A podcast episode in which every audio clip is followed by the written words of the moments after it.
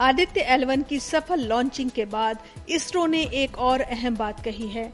इसरो प्रमुख सोमनाथ ने कहा है कि चाँद पर प्रज्ञान का सफ़र 100 मीटर पूरा हो चुका है।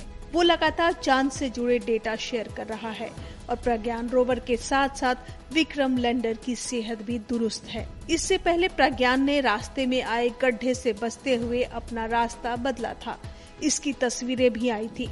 दरअसल प्रज्ञान में दो नेविगेशन कैमरे लगे हुए हैं, जो लगातार तस्वीरें भेज रहे हैं।